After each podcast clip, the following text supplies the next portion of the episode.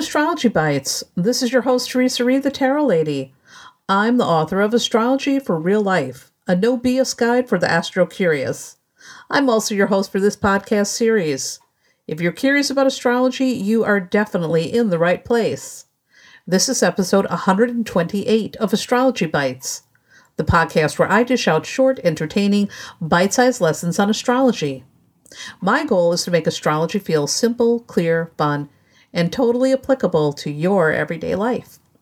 Okay, let's get into today's episode.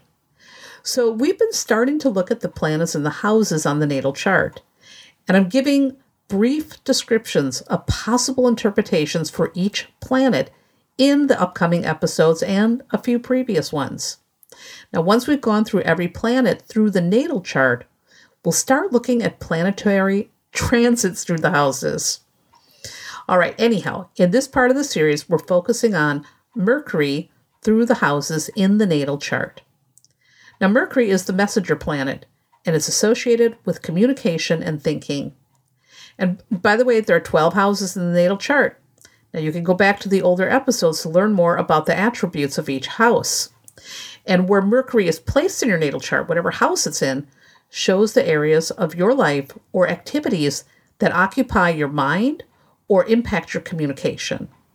So let's go through the houses. The first, Mercury in the first house indicates a personality that is curious and talkative. Uh, you have an intellectual outlook on life and may be intellectually competitive. It may be hard to shut you up, though. Now, Mercury in the second house means your mind is preoccupied with money and business.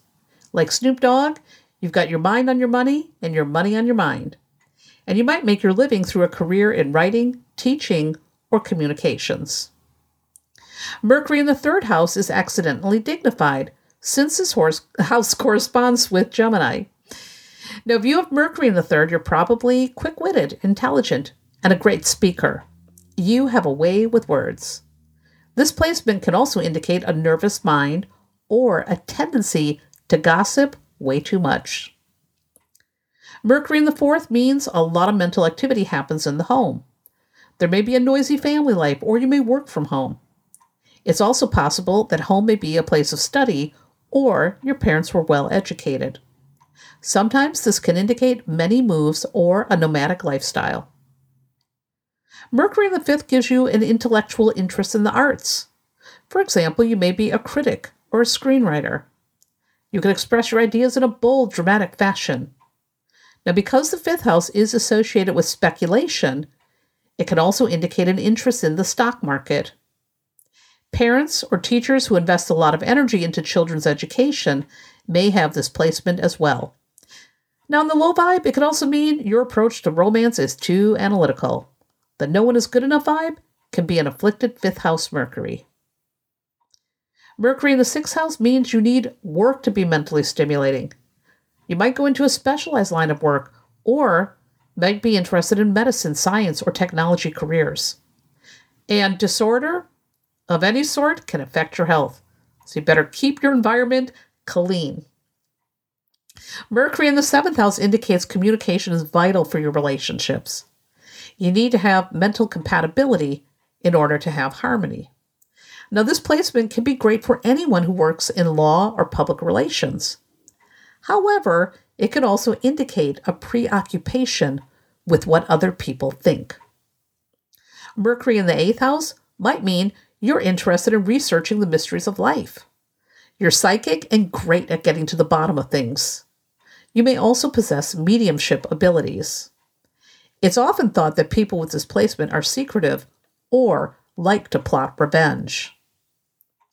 Mercury in the ninth house creates a desire to broaden one's horizons through higher education and travel.